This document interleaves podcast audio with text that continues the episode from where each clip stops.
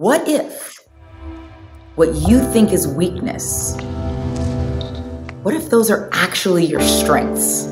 What if being vulnerable and open to looking at the world in a different way, moving through the world in a different way, approaching problem solving in a different way was actually your superpower?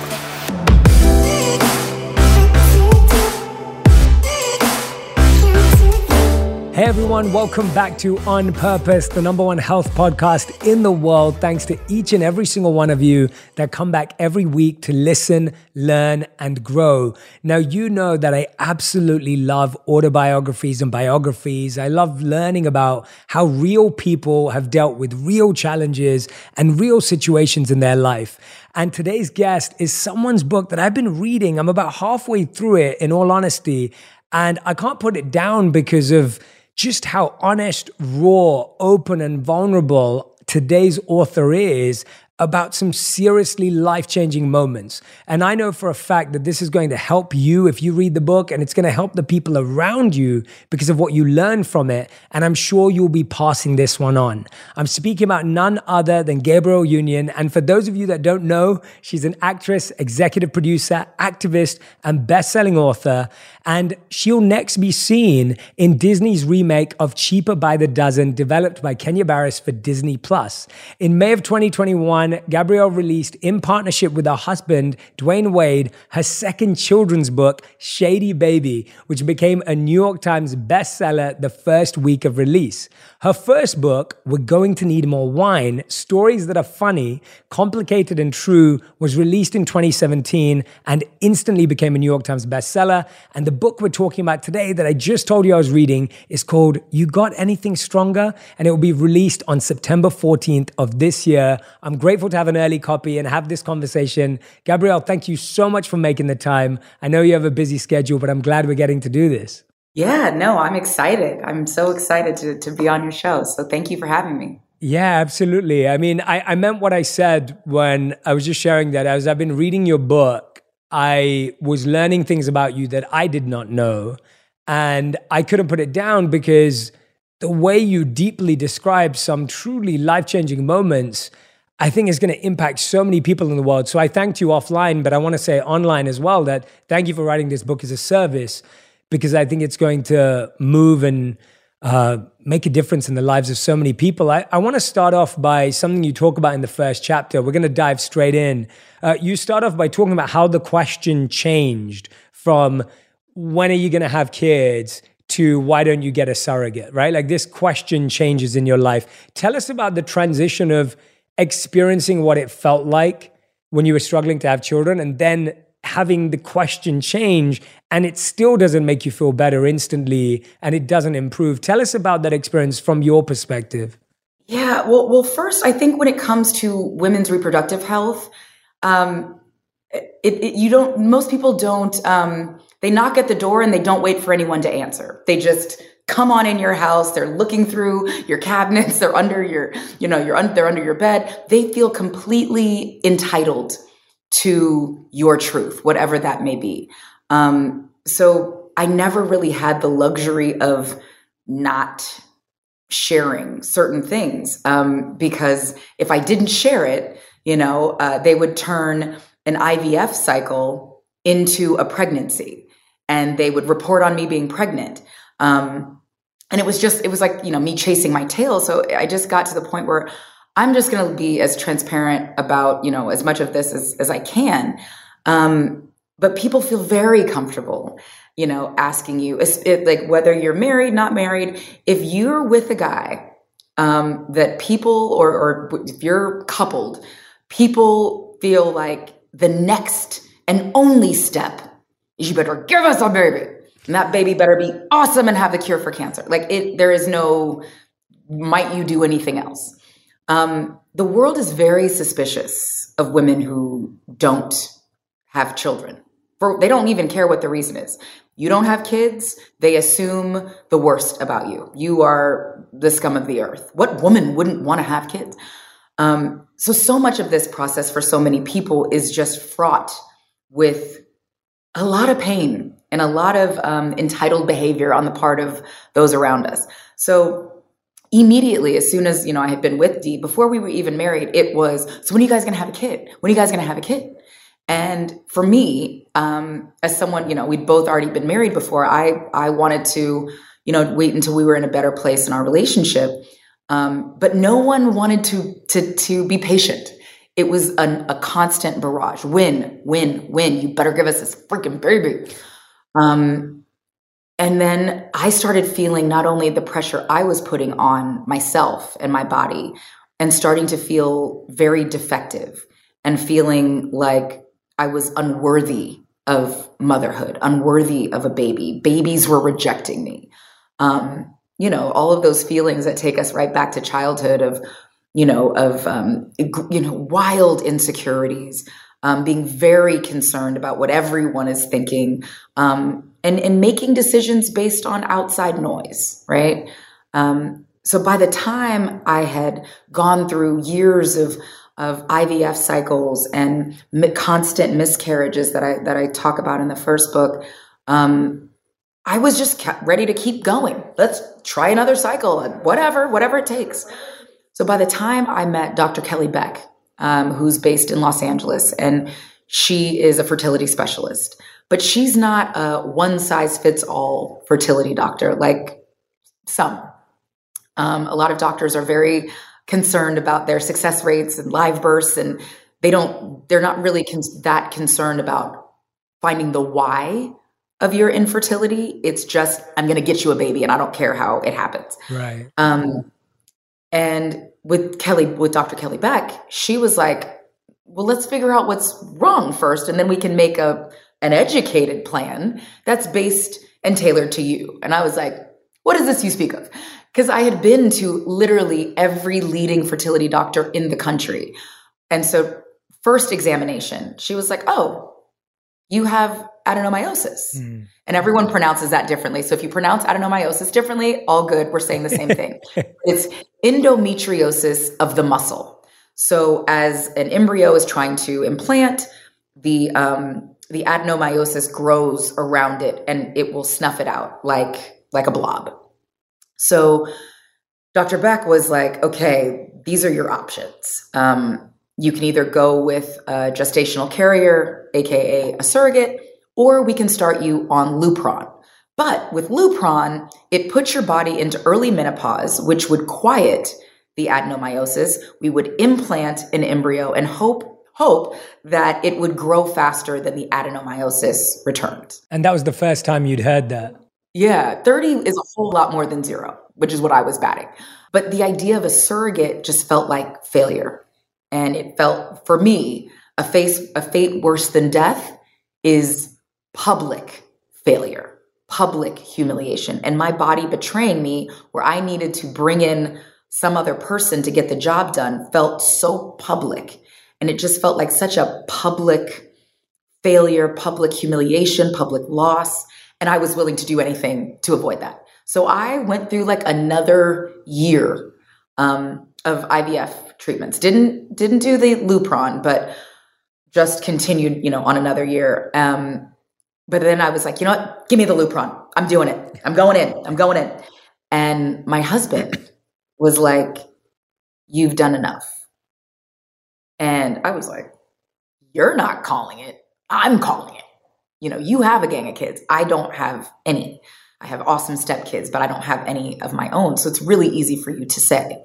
Um, and he said, as much as we want this baby, as much as I want this baby, I want you more. And or about that point, I was like, I begrudgingly agreed to surrogacy. And then that is its own fun journey um, that led us to our daughter, Kaavia James. Yeah, thank you so much for for sharing that because I think the pressure you speak about is is so true and it feels like everyone's going through it, but not everyone shares that. And then you think you're the only one. I know. So me and my wife, uh, we've been together for eight years now and married for five. And we constantly get this question of when are you going to give us a child? And that's everyone. You're right. It's not just your family. It's not just people that are in your life. It's, it's anyone and everyone you meet. And often it can be, sometimes it can be well intentioned. Sometimes it's just pastime talk, like don't have anything else to talk about. Uh, but, you know, for us, when we'd made a very conscious decision that we were trying to build our lives. We moved country, we moved state, like we moved from London to New York and then New York to LA, and now we're in LA and we finally found our feet. Uh, you know, for us, the the biggest thing has been just trying to go at our own pace and our own time. And I've also heard of so many friends who've been told when their marriage is rough, they've been given the advice, well, just have another kid and it will work out. And it's almost like using children as an excuse, using children as a mending mechanism, using children as a, a hope. Like this whole process seems to put so much stress and pressure on everyone. What to speak of what you've had to go through on the receiving end of that. And, and I appreciate that you're sharing that. I really do, because I'm hoping that it's going to make people more mindful with what we say, uh, especially to women uh, and is going to make people more conscious about approaching that conversation. Tell us about, I mean, recently you did a thing, you cut your hair. Uh, and you said on Instagram that most women do big changes like this when things aren't working out or when things are lost, but you've done it for you when life is going awesome. What have been the biggest changes from that moment we just talked about, which is where the book starts, to today when you're cutting your hair, you're saying life's going awesome, like things are moving in the right direction? What have been the biggest changes or shifts that have happened? Uh, I mean, the the biggest shift was the birth of you know Kaavia James. Um, when they say no one can be prepared for you know motherhood or the birth of a child, you really can't. You really, you really, really can't. You can read all the books, you can watch all the podcasts, listen to all the podcasts, but every baby is different. Every child is different, and they come in like you know pretty much who they are. Um, so you're you feel helpless in a mm-hmm. different kind of way, but you're tasked with, you know, guiding and shaping and nourishing and nurturing these lives. But we don't know because every kid is different. So the handbook that you thought, you know, was, oh, I got the book. Okay. Parenting for dummies, whatever. Um, there is no chapter on your kid because every kid is different. And you have to get very comfortable with being uncomfortable and not having the answer. Um, so that has been a big shift because I liken myself a learned person. Um, I love, I love education. I love learning. I love, um, you know, traveling and learning new ways of doing things, new ideas. But yeah, there's nothing that can prepare you for how vulnerable and clueless mm-hmm. you feel. Um, I have never asked for more help than I ever have since she's been born. I've never relied on this many people uh, probably since I was an infant. Um, and I feel it's not normal for me. I feel out of sorts. Um, but I had to get used to the new normal um, and being okay with embracing my vulnerability as my superpower. Um, and I had a lot, a lot of therapy, you know, a lot of therapy to, to just work through so many of these new changes. And then, you know, Kav's a year, you know, year and a half. She's talking, she's moving, she's, you know, got her little crew of little toddler friends. And oh, wait, it's a global pandemic. And now we are all in the house together. And, you know, sometimes when each person sort of works outside of the home, you you have an idea of people's parenting styles, you know, and work styles. Um, but when you have to work you know, study, uh, parent, um, socialize, all at the same place at the same time, um, you learn a lot about each other. Um, and I had to get to know Dwyane's parenting style, and he had to get to know mine. Um, turns out, as much as I am like kind of a by the book, super anal person, I'm more of a I mean, what's really the uh, okay? Uh, okay, she's gonna be in her pajamas all day. Who cares? Who cares? And he's like, I care. I care a lot. I care a lot. So you know, just getting used to sharing space all together. You know, that's never been our life. I've had a very sort of transient life since uh, my last couple semesters of college. I have mm. been an actor. You know, going where the work has taken me. So I've never had to really be home like that or like this. Um, you know, dealing with my parents, uh, siblings, our children. You know, it was more in and out. You know, I had like spot treatments of parenting, not like, ooh, 24 7. Okay. Oh no, you're still here. All right.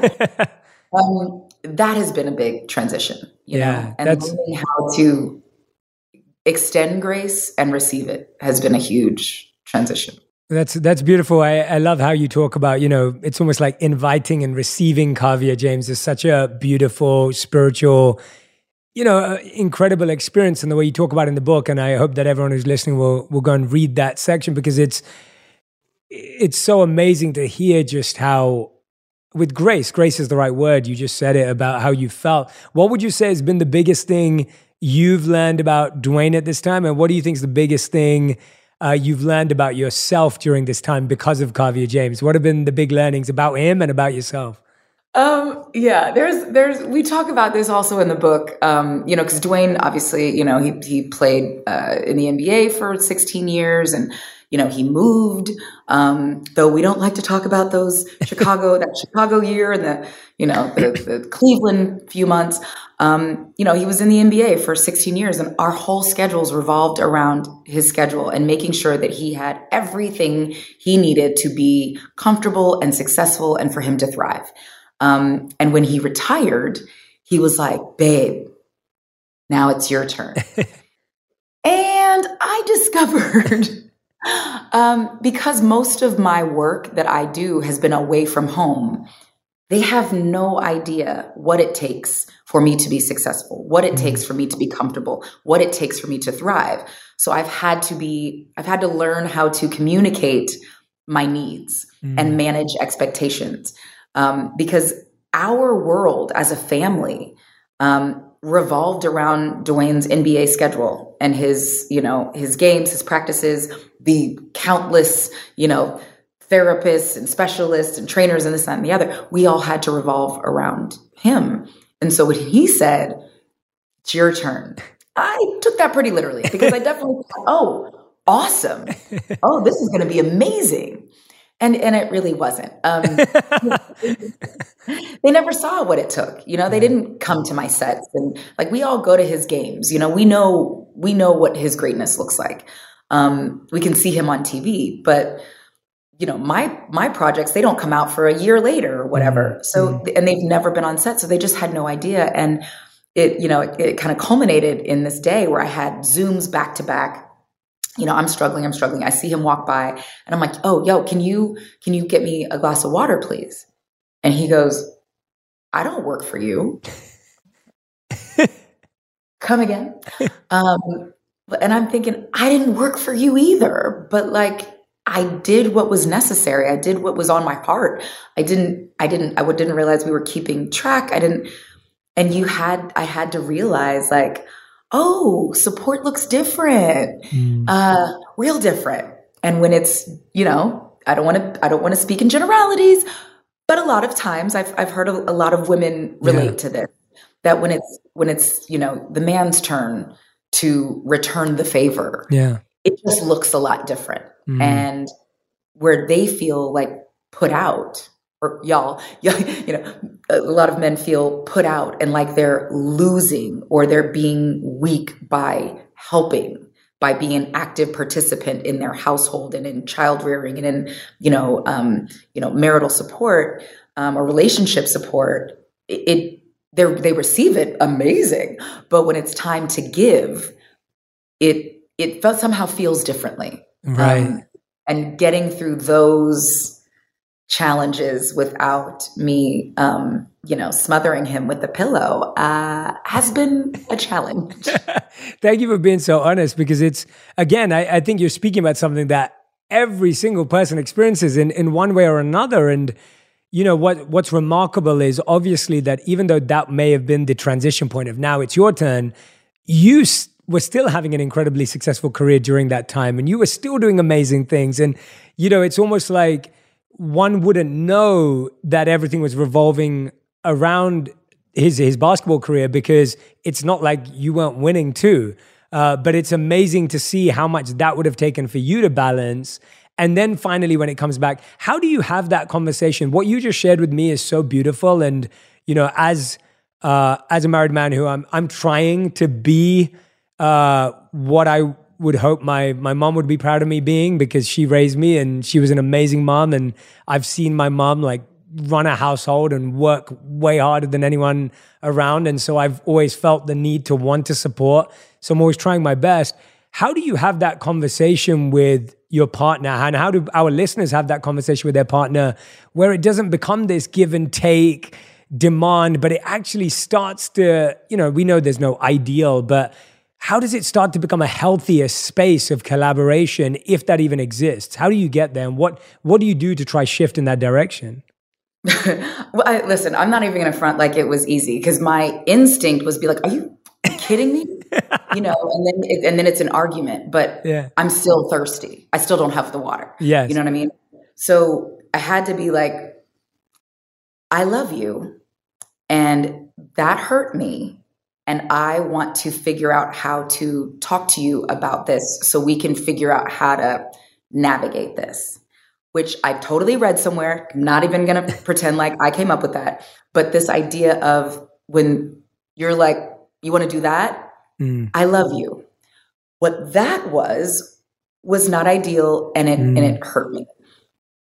But is there a way that we can come up with something together that we're both okay with? Uh, totally worked.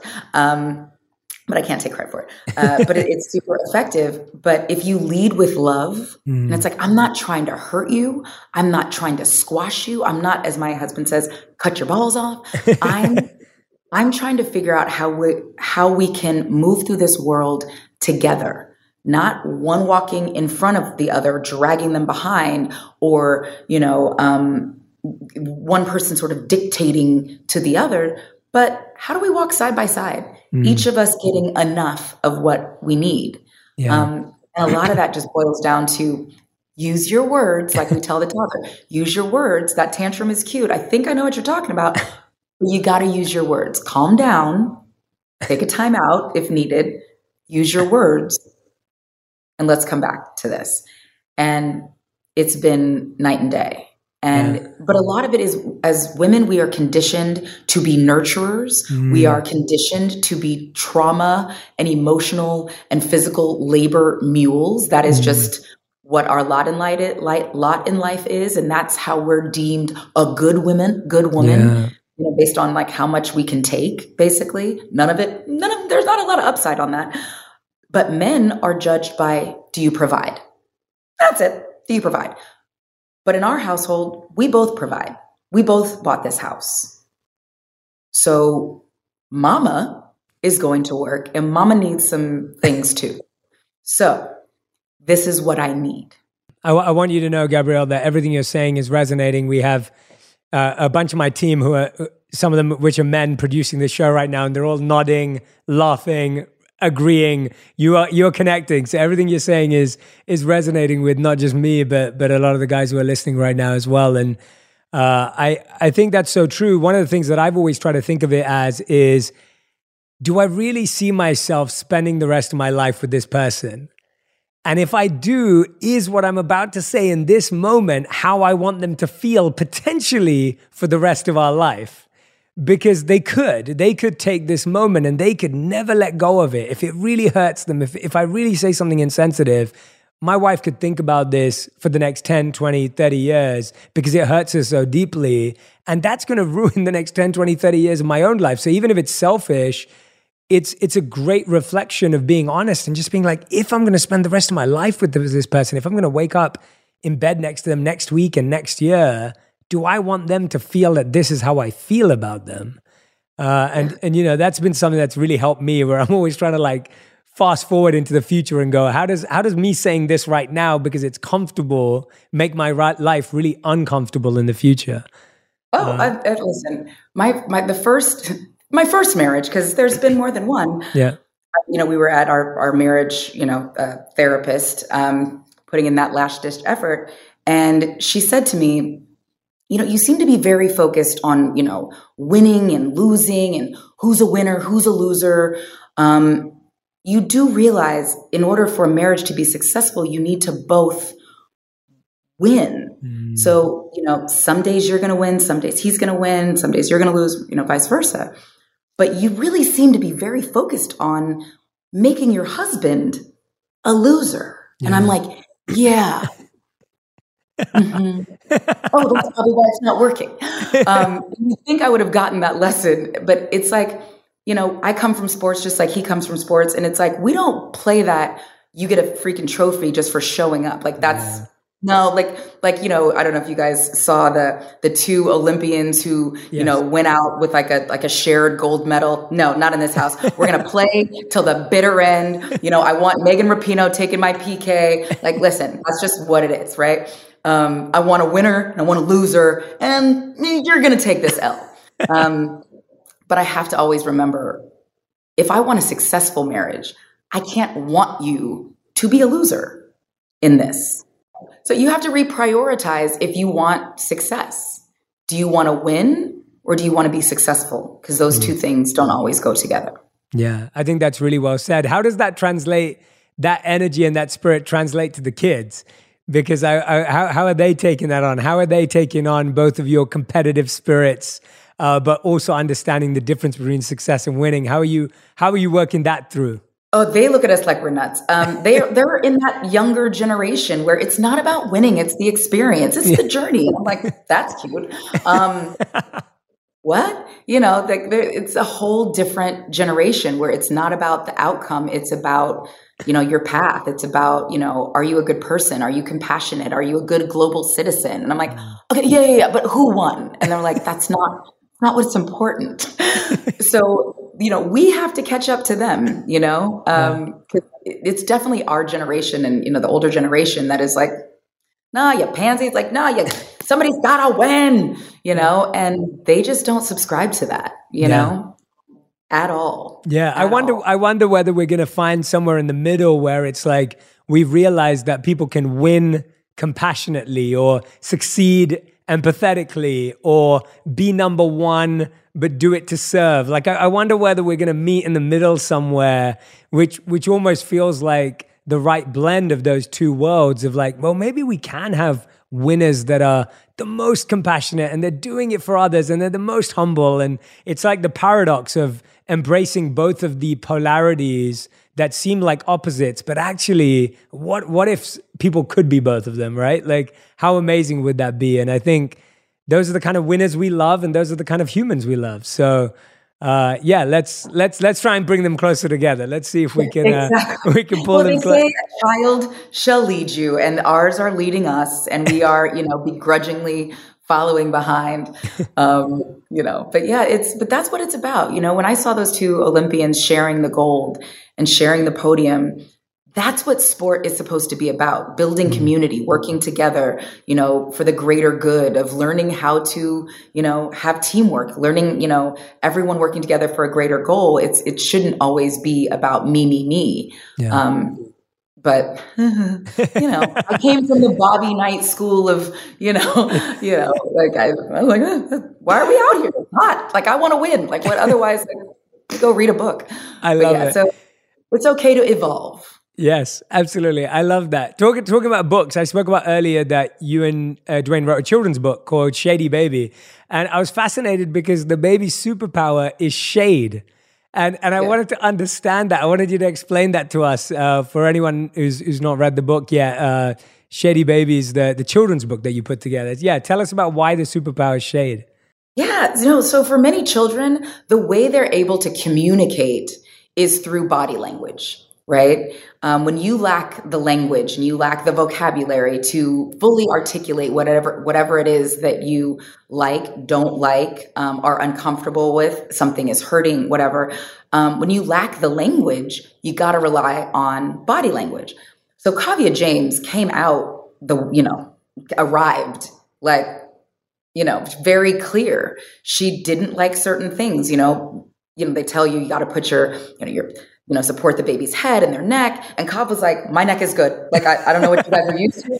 But like from jump, she was just very, you know, and as she got older, you know, we and we started calling her Shady Baby because she would have the, the these looks that were just like, you know, um, so we just kind of called her Shady Baby. But as she got a little older, we realized that so many girls of color, starting from a very young age, are adultified. They are not mm. given agency over their ways of communicate of communicating. Mm. So most children aren't just going to be shady for no reason. They're trying to communicate to you. Mm. I don't like that. I don't want that. Um, that is harmful to me in some kind of way.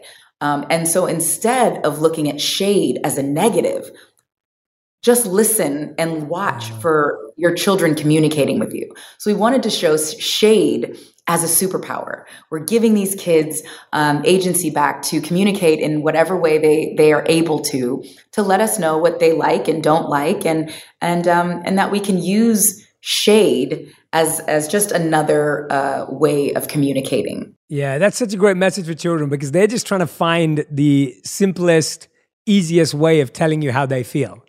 Uh, because for so many people we just look at shade negatively, like you said. We we think of it how an adult would use shade, but for a child, they're just trying to find the simplest, easiest way to express and communicate to you what they're going through and what they're experiencing. And so I, I really like that line of messaging. Going back to your book, uh, You Got Anything Stronger, when I was reading in the second chapter, I believe it was, and you talk about, you know, religiously watching The Last Dance, which by the way, I loved as well. Me and my wife watched it together. And my wife isn't even a sports fan. She's not a basketball, uh, she likes basketball, but she's not a massive sports fan.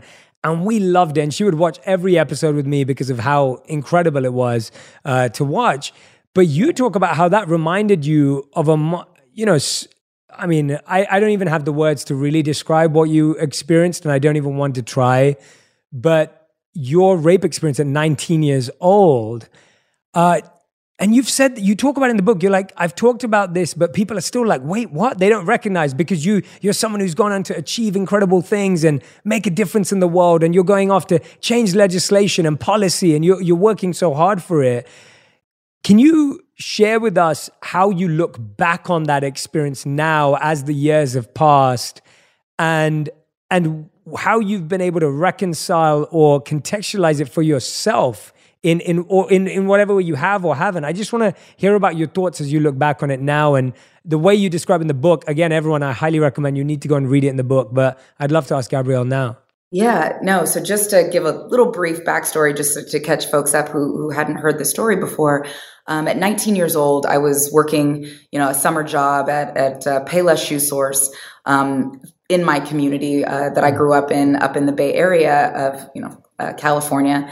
And um, around closing time, uh, a man came in and you know robbed the store. And during the commission of the robbery, he forced me and my coworker into the back area, and then um, raped me uh, at gunpoint. And at some point, put down the gun during the rape, and I grabbed it. Um, turned around, tried to shoot him. I missed, and then we had a battle for the for the gun. Um, and then he just proceeded to just pummel me, pummel me, pummel me. Um, and then he ultimately, you know, uh, escaped. So the time I'm talking about in, in our in our book is um, one of the only saving graces that I had that summer of 1992 um, was watching the Olympics and the Dream Team you know, we've had a number of incarnations of, you know, dream team, redeem team, this, that, and the other, but the original dream team where we were coming back to claim our dominance in international basketball. Um, and you had, you know, we were fresh off of Magic Johnson, um, you know, revealing to the world that he was HIV positive. You know, had, you know, we were at the height of Michael Jordan's, you know, fame. Um, and those guys, you know, moving through the Olympic Village and through the Olympics, just you know pummeling you know uh, folks, but just full display, full peacock of black excellence. Uh, when I felt like nothing, and I I needed some kind of lifeline. I needed. I felt like I was drowning in plain sight, and everyone was walking by me with life preservers, but nobody wanted to throw me one. And those Olympians um, Magic, MJ, Gail Devers. I mean, they threw me a lifeline um, in watching their stories and watching their excellence, knowing all the things that they were battling and still persevering. Um, it gave me that lifeline because uh, as often I've told the story about being raped, and then I kind of move into, but now I'm a survivor, and these are the things that I did, but I had never addressed that in between stage where I was just beaten and in shock, numb. I couldn't look at myself in the mirror because I didn't, I mean, I was, you know, beaten beyond recognition. I had just started therapy. Like I started therapy, thank God, like a few days after my rape. But that in between stage of how do you get from or get on the path from victim to survivor, that in between stage. I call it my ghost mm-hmm. stage, mm-hmm. Um, where I was a ghost of myself, um, kind of haunting my house that everyone just kind of let slide around and no one really addressed me or dealt with me. It was just kind of like, ah, I got nothing. I don't even know what to say. No one knew what to say. I didn't know what to say. But something about watching the, the, these Olympics and watching these Olympians be so unapologetically black and so unapologetically excellent um, and being open about their struggles helped me get on the path to being a survivor. And it was I, I didn't i never really realized or recognized the importance of that time because it's important in the story if i'm going to tell it that people know it wasn't fast. There were there were many moments where I was a ghost of myself. Um, but it's okay to acknowledge that part of the journey. Yeah. You know? um, people don't you can't you, you, can't skip over steps when we talk about you know um, being survivors. There's a lot of steps, and I traditionally had skipped over some of the more painful ones. Yeah, thank you so much for sharing that again, Gabrielle. I really appreciate that, and for for our you know, for our community and our audience today who's listening and watching to to hear it from you is is is so profound. It truly is. And and you talk about how you like you were looking for heroes on the TV screen. Like that's what you were looking for. And and I love that statement because I feel like that's often where we look when we can't find it inside of ourselves, when we can't find it around us. We we look outside, we look around, we look, you know, beyond our initial community and I wonder how many people now look to you and and Dwyane as their, you know, heroes on a screen and and and people in their world. And especially as you write books like you do and share the stories that you're sharing with people, like people are gonna need, you know, you're you're doing that, you're passing that, you're paying that forward. And and I love I love witnessing that and seeing how what you were looking for is what you're able to be. And you're not even trying to be that. It's just happening because you're sharing these stories and you talk about how you had to embrace your vulnerability, embrace your kryptonite.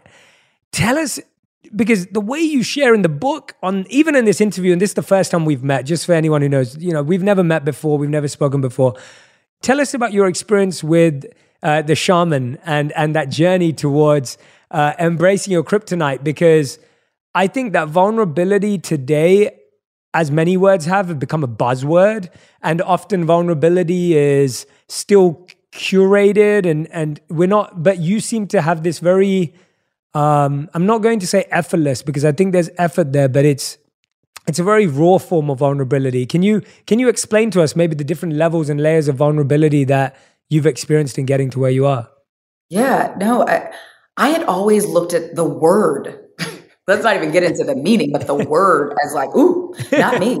Um, because to be vulnerable is to open yourself up for pain and harm. And it's to be openly weak, is how I thought about it. Mm-hmm. And so there was nothing about any part of that I wanted on me. Um, I wanted to be seen as strong and independent and resilient and and and just a just you know my work ethic can override anything um i can achieve my way you know to wherever i can price my way out of things i can um uh, educate myself out of things um, i don't ever have to be weak i don't i never have mm. to be vulnerable because I don't want anything else to happen to me. And that's just how I've moved through the world. Cut to, um, you know, when life keeps throwing you challenges. At some point, I ran into a brick wall and I was like, perhaps I should stop trying to run into this brick wall and look for other ways around. Um, whether that be therapists, shamans, um, you know, uh, Brené Brown, Brene Brown, uh, you know, Glennon Doyle, you know, people who who speak on these things um, in a way that I had never heard spoken, um, and it and it was easy to apply. They didn't make it sound like, as my mother says, woo woo. no, are they doing the woo woo? And I'm like, okay, well, it's new age. Do you mean? Um, so it, it didn't feel like that. It just felt clear, and I was like, oh. So you know, in talking to the shaman, um, he was like, You seem to run away from your um, femininity. And he's like, I'm not talking about a gender expression, I'm talking about um, what makes women amazing and unique. You seem to look at all of that as inherent weakness. What if what you think is weakness what if those are actually your strengths? What if being vulnerable and open to looking at the world in a different way, moving through the world in a different way, approaching problem solving in a different way was actually, you know, your superpower? What if? And I was like, that sounds like, you know, he's like, just start practicing. Anytime you feel the urge to do something that women would typically do, don't fight it. Mm. Whatever. Let's, and I started noticing that I'm definitely not on the um, the girly girl, you know, uh, side of things. Yeah. Kind of, you know, on a cool continuum that's kind of has a cool balance of male female energy. Um, but what he meant was when you feel vulnerable, mm. when you feel um, like your emotions are going to be readily available on your face. Mm. Don't try to hide. Mm. Don't try to cover it. Just be. And so a situation came up you know, where I can you start to feel it in your throat and in, in your eyes, and you're like, don't you don't, don't you drop. Um, I was like, let's just see what happens. Mm. Nothing happened. And better than nothing, nothing negative happened. The world didn't end. No one used that against me. I was understood finally and I allowed people to see me, which then allowed them to understand me, and then they can better communicate with me. Um, but I had to use um, my words, and I had to be okay with not being okay, mm. and um, putting my heart out there. Mm. And when I tell you, I've never looked back. Um, there are still, of course, times where I'm like, okay, they're going to use this against me. They're going to absolutely use this against me. Kind of like how I feel about like releasing my book into the world. Um, I don't know if there's enough therapy, you know, on the planet to really prepare you for yeah. basically handing your truth off to millions of people and hope they, you know, rock your baby to sleep. Um, yeah. It just feels like tossing your baby into a crowd of, you know, wild hyenas. But I'm all I can do is be me and tell the truth and lead with vulnerability and transparency and hope that I'm building community where there had been none or very little. Where people needed the most, you know, where, where the people that need it the most are going to gravitate towards it and going to be attracted towards it and and find it to be useful and purposeful. No, that's that that makes a lot of sense. And it's uh yeah, I, I agree with you. I mean, you know, there's there's parts of your life that you always want to be private, of course, and and privacy is also important, and security is important as well. And but there are parts of your life that you'll only ever fully uncover if you're vulnerable about them. And I think that that balance and figuring it out individually again, like you said earlier, like you said, hey, when you have a child, no child's the same. It's like, well, all of our inner childs are not the same. And the the work that we need to do with vulnerability and privacy are not the same either. And so I, I think taking that more tailored, curated approach uh, to seeing what we need and how we slowly peel away and open up is is so important. And you know, helping Zaya do that must have been extremely, you know, uh, an an amazing journey to be on with her. And and I love how you talk about how in the book how you're not rewriting your your history together, but you're respecting um, her wishes and and and who she is.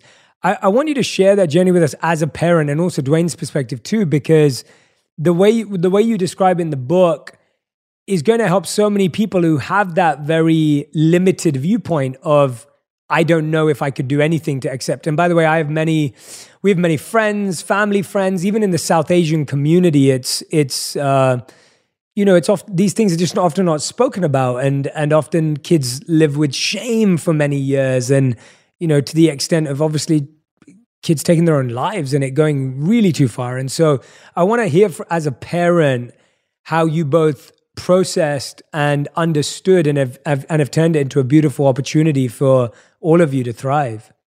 Yeah, I mean, well, our responses certainly initially were, you know, pretty different just based on our, our life experience.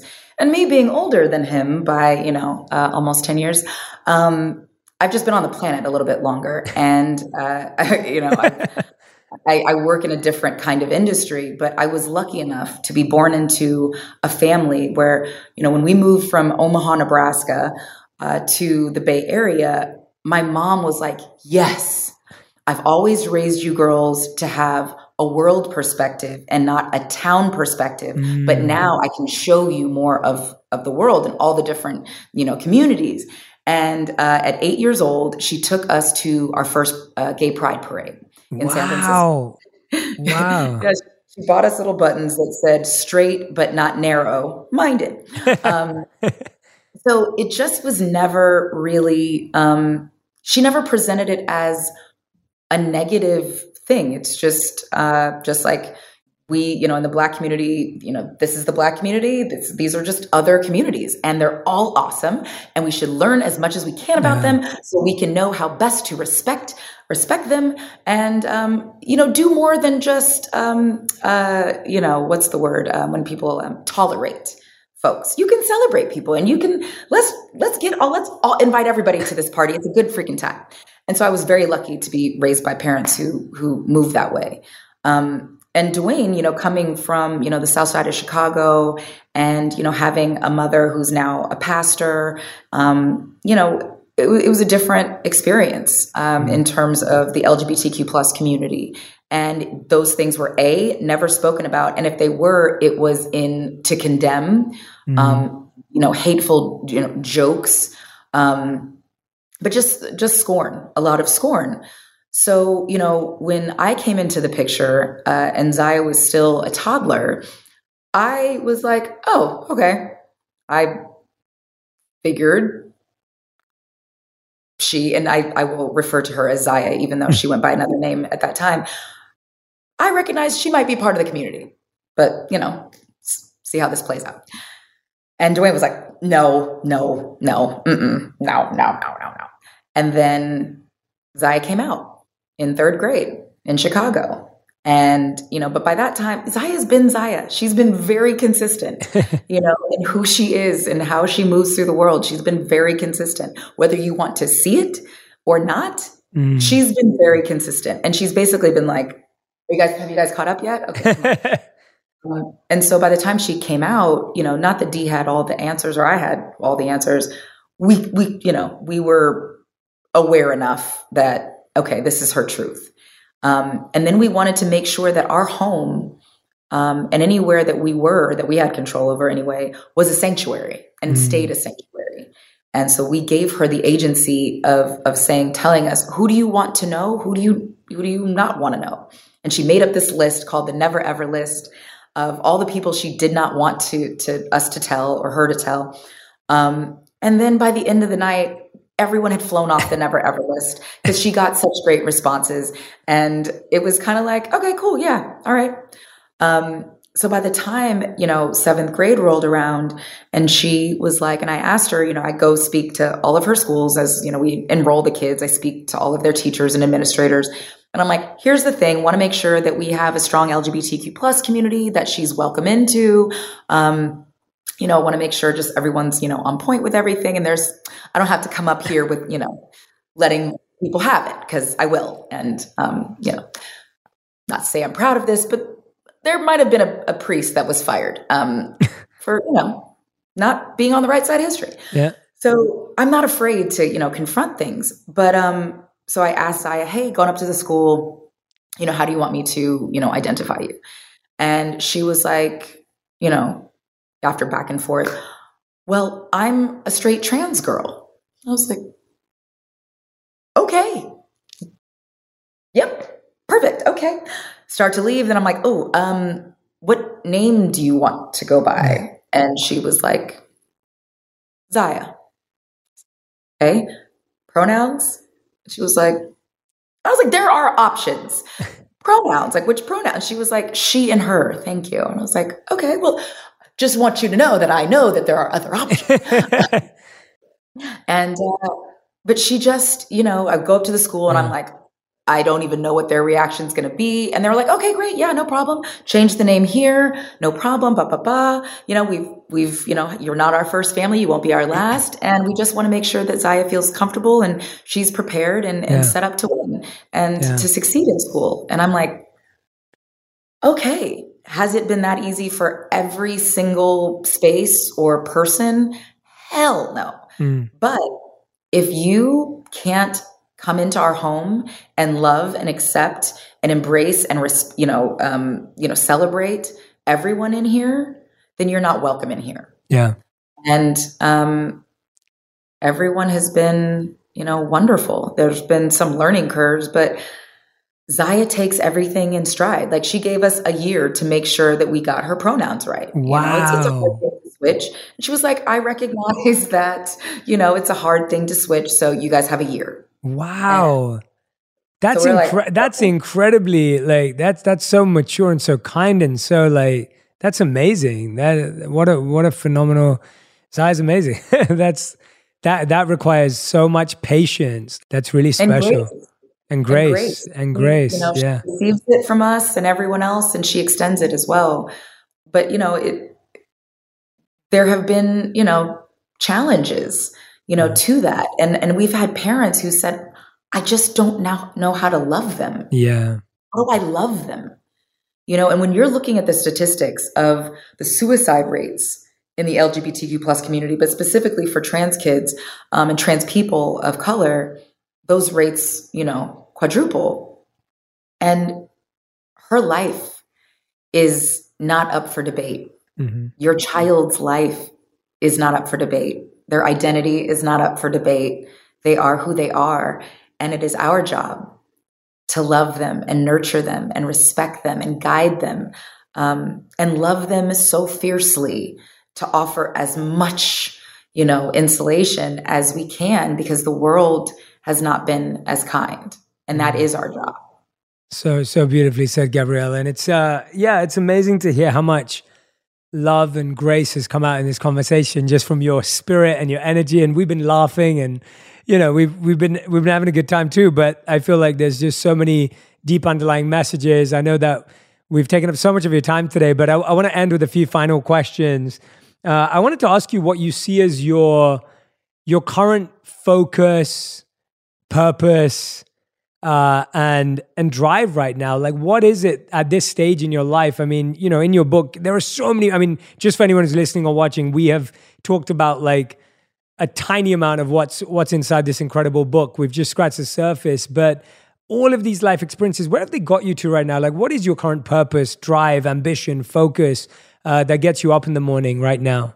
to put other people on. Like I I used to love, you know, getting the call, you got the job. And I'm like, yes, but nothing to me, you know, compares to professionally hearing that I've been a part of getting someone else on, you know, yeah. getting someone else a job, getting someone else an opportunity, helping someone else create their dreams, being able to do that through our production company, um, even, even through, through, through shows like this. It's it's about building community so we can share resources, we can share opportunities.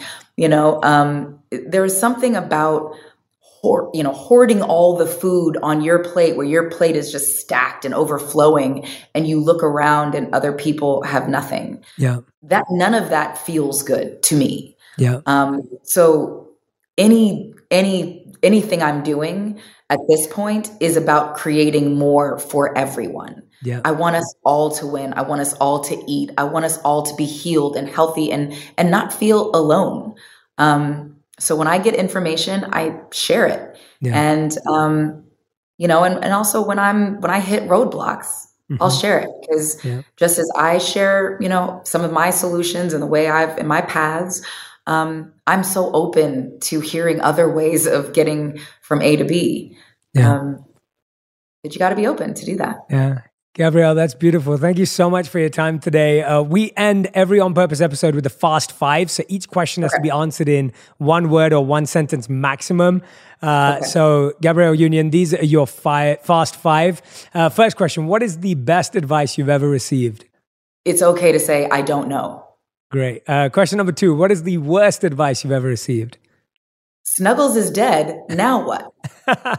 okay, question number three. How would you how do you tell whether you're feeling like a good parent or not? Um I guess by how big the wine glass gets, you know, how big the wine glass is at the end of the night. That's a great answer. All right, question number four.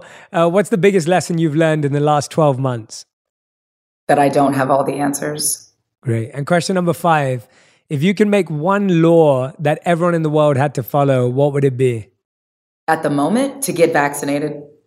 Amazing. Gabrielle Union, everyone. Gabrielle, thank you so much for your time. Thank you to your team. And for anyone who's been listening or watching, uh, make sure you go and grab a copy of the book. We'll have the link in the comments and the caption. And for anyone else who's been listening or watching, make sure you tag both me and Gabrielle on Instagram and let us know what were the parts that stood out, the parts that resonated. I hope that you're going to share this with a family member, a friend who's experienced some of the things that Gabrielle's been talking about or some of the things that would move them and improve their life. Uh, Gabrielle, thank you for joining us on On Purpose, and I look forward to meeting you in person. No, thank you. Thank you, thank you, thank you. Yeah, thanks so much for sharing your soul. I really appreciate it.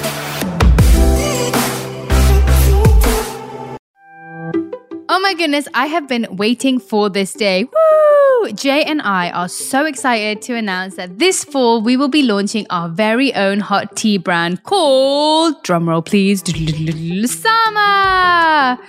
Herbal tea has been part of my daily rituals for such a long time now. I choose different teas throughout the day depending on how my body feels, my mood, my intention. It's really the first thing that I drink in the morning and the last thing that I drink at night.